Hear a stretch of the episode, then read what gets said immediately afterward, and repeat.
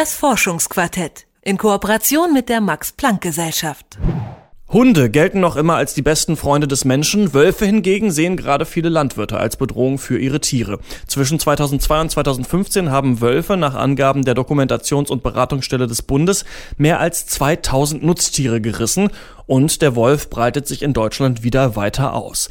Doch wie kommt das, dass Hund und Wolf sich so gar nicht ähnlich scheinen, obwohl sie dieselben Vorfahren haben? Eine Frage, auf die Forscher noch keine wirkliche Antwort haben.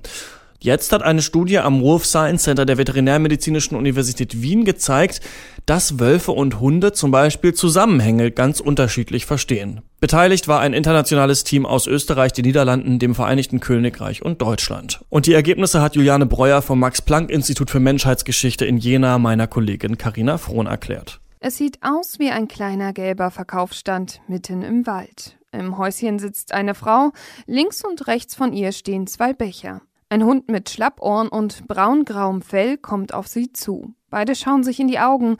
Die Frau deutet mit den Augen und einem kurzen Nicken auf den Becher rechts neben ihr. Der Hund nimmt brav davor Platz, fiebt aufgeregt und bekommt schlussendlich ein Leckerli. Denn er hat die Anweisung der Frau verstanden. Das gleiche Szenario mit einem weißgrauen Wolf.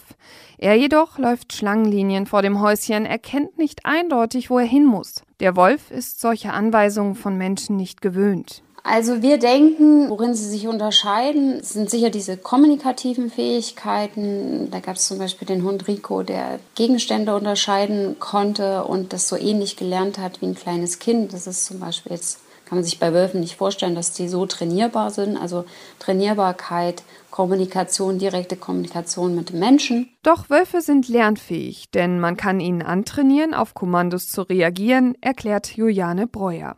Sie forscht am Max-Planck-Institut für Menschheitsgeschichte und war Teil des Forschungsteams, das der Fähigkeit von Wölfen und Hunden zu verstehen auf den Grund gegangen ist. Und auch wenn sich Hunde bei sprachlichen Anweisungen und bei solchen Zeigegesten von Natur aus etwas geschickter anstellen, fällt es ihnen sehr viel schwerer, kausale Zusammenhänge zu verstehen. Das hat ein zweiter Versuch mit den Bechern gezeigt. Bei den kausalen Hinweisen war es so, dass da gar kein Mensch zu sehen war. Das heißt, einer der beiden Becher wurde angehoben und zwar durch so eine Angelsehne. Also wurde er einfach angehoben, ohne dass der Wolf oder der Hund jetzt gesehen hätte, wie. Aber dann wurde er geschüttelt und zwar sowohl der leere als auch der volle Becher. Die Wissenschaftler wollten wissen, ob Hund und Wolf das Futter finden. Um hier richtig zu liegen, mussten die Tiere verstehen, dass das Futter im geschüttelten Becher ein Geräusch macht. Die Wölfe wählten in etwa 70 Prozent der Fälle die richtige Dose. Bei den Hunden lag die Quote nur bei knapp 50 Prozent. Die Idee, die dahinter steckt, ist also, dass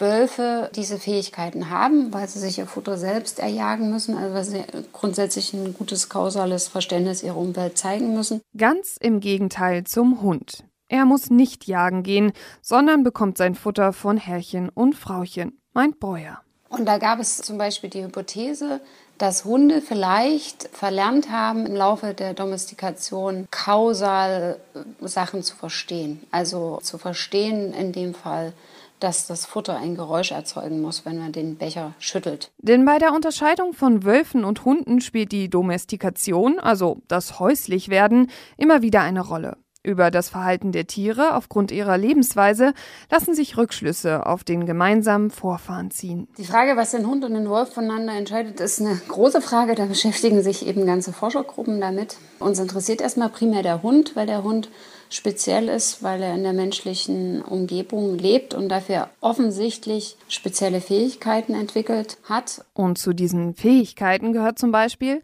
dass Hunde Kommandos verstehen und auch umsetzen können. Doch auch wenn der Hund sich schwerer damit tut, Zusammenhänge zu erkennen und auch diese Fähigkeit zu schulen, steht er dem Wolf in nichts nach, meint Juliane Breuer.